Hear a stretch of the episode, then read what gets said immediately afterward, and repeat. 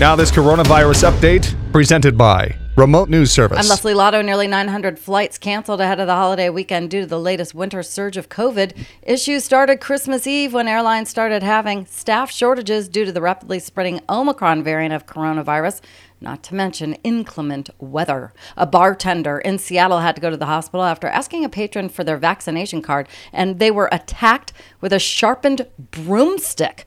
Attacker told Felicity Ogilvy he was vaccinated but didn't have his card on him, so she asked him to leave. He then swung the stick at her face. She needed 31 stitches. An Italian anti vaxxer and COVID denier, calling himself the plague spreader, has died.